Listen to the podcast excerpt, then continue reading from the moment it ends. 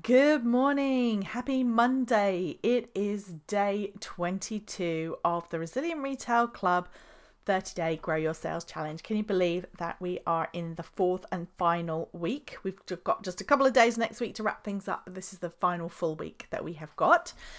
I wanted to just say thanks to you for taking part. I hope you've been enjoying it.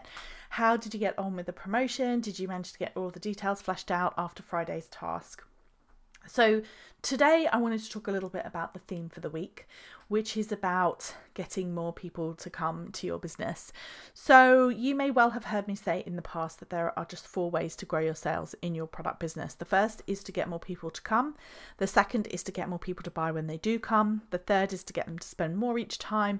And the fourth is to get people to come back more often. Well, so far in the club, we have been in this challenge, we've been talking about various different things. We've been talking about being more proactive, which you could argue is all about either getting your loyal customers to come back more frequently if you actually reach out to them and invite them to come back and buy from you again.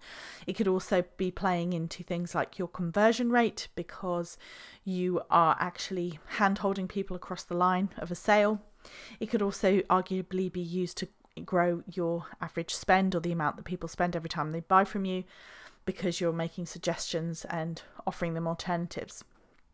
So there's lots of things that that plays into, as well as just getting more sales in the till.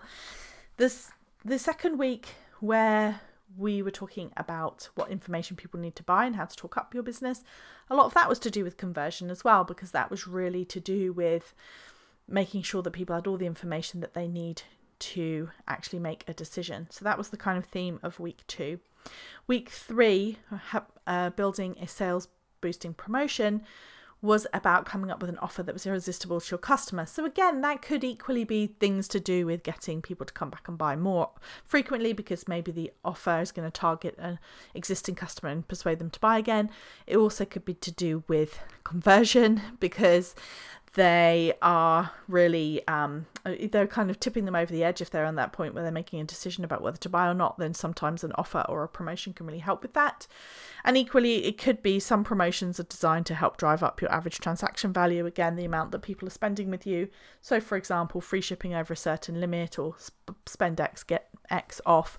Those are all examples of promotions that are driving the average transaction value. So we've talked a lot about various different processes, and the reason that I started with all of these these elements is because, generally speaking, when you're looking to grow and you're looking to grow profitably and you don't have a huge budget, then going for something like warmer leads, people who've already bought from you, and working with them and encouraging them to buy from you is by far the most profitable way to grow, which is why I wanted to start the challenge with those before we moved on to the final section, which is about getting more people to come. So that is really what this whole week is about. I'm going to talk you through some ideas about how you can get more eyes on your business, and I'm going to be encouraging you to share in the group every day about your thoughts and ideas and what's worked for you in the past, because this, to be honest, is one of the trickiest areas. It's the thing that people think about the most when they think about growing their sales. They think about getting more eyes on the business.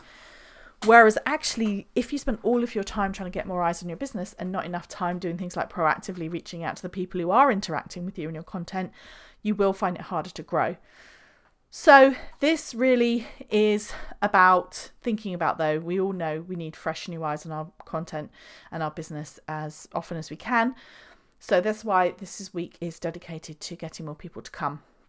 But the first thing I want to talk about, my favourite way to get more people to look at your business, is to collaborate. So collaborations, interestingly, Shopify published this huge long report called The Future of Commerce, and they publish it every year. And this year I was reading through it, so you didn't have to read through hundreds of pages. And I think actually, I think it's slightly under one hundred pages. I think it's about ninety pages. And one of the things they flagged as one of their key drivers of growth was collaborations. And I was very pleased to see that, because I've been talking about collaborations for a really long time. So collaborations, for those of you who've not done them before, are about finding a complementary, non-competitive product business who shares your audience and who's roughly the same size as you, roughly speaking, especially when it comes to social media, because then it becomes more uh, reciprocal, and it's not like you're approaching a massive, massive business saying, would you partner with me? I mean, you can, but it's harder to do. A real true collaboration between two small businesses would be as simple as saying that you're a shoe brand who partners with a sock brand, or maybe you're a makeup brand that partners with a fragrance brand, or maybe you're a dress brand that partners with a jewellery brand. So it's looking for people who are complementary and non-competitive and reaching out to them and asking them if you could do a collaboration. So the question I get asked most often about this is, well, what does that even mean? What do I even offer? And here's a few ideas. It could be as simple as doing an Instagram live swap where you go live together, which means that your audience see that you're live and their audience see that you're live as well. And you could talk about your products. You could maybe come up with some styling ideas together, have like a live session, for example, if you're jewellery and as the example of jewellery and dresses. Equally so, that would be, so that would probably be the easiest way to collaborate, an Instagram live. And some of their their customers may see you and think, oh, they look interesting and follow them, follow you. The great thing about collaborations is it's generally the most engaged part of somebody else's audience that will make the leap and come and engage with you, which generally means they become an engaged part of your audience too. You could also do joint competitions, so that's giveaways or prizes.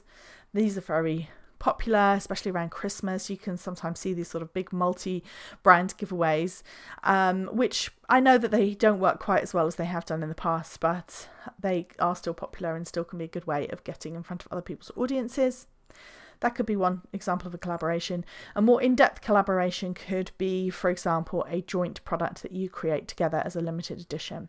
So these are all different options for collaborations. Lots more things that you could be doing as well. You could be hosting a joint pop-up, for example, or joining together for an event. So I would encourage you today, I'd love you to go into the post that is in the group, and I'd love you to post and see if you can find a collaboration with someone who's inside the Resilient Retail Club. So that is your task for today. Go check it out, go post, and go see if you can find someone to collaborate with.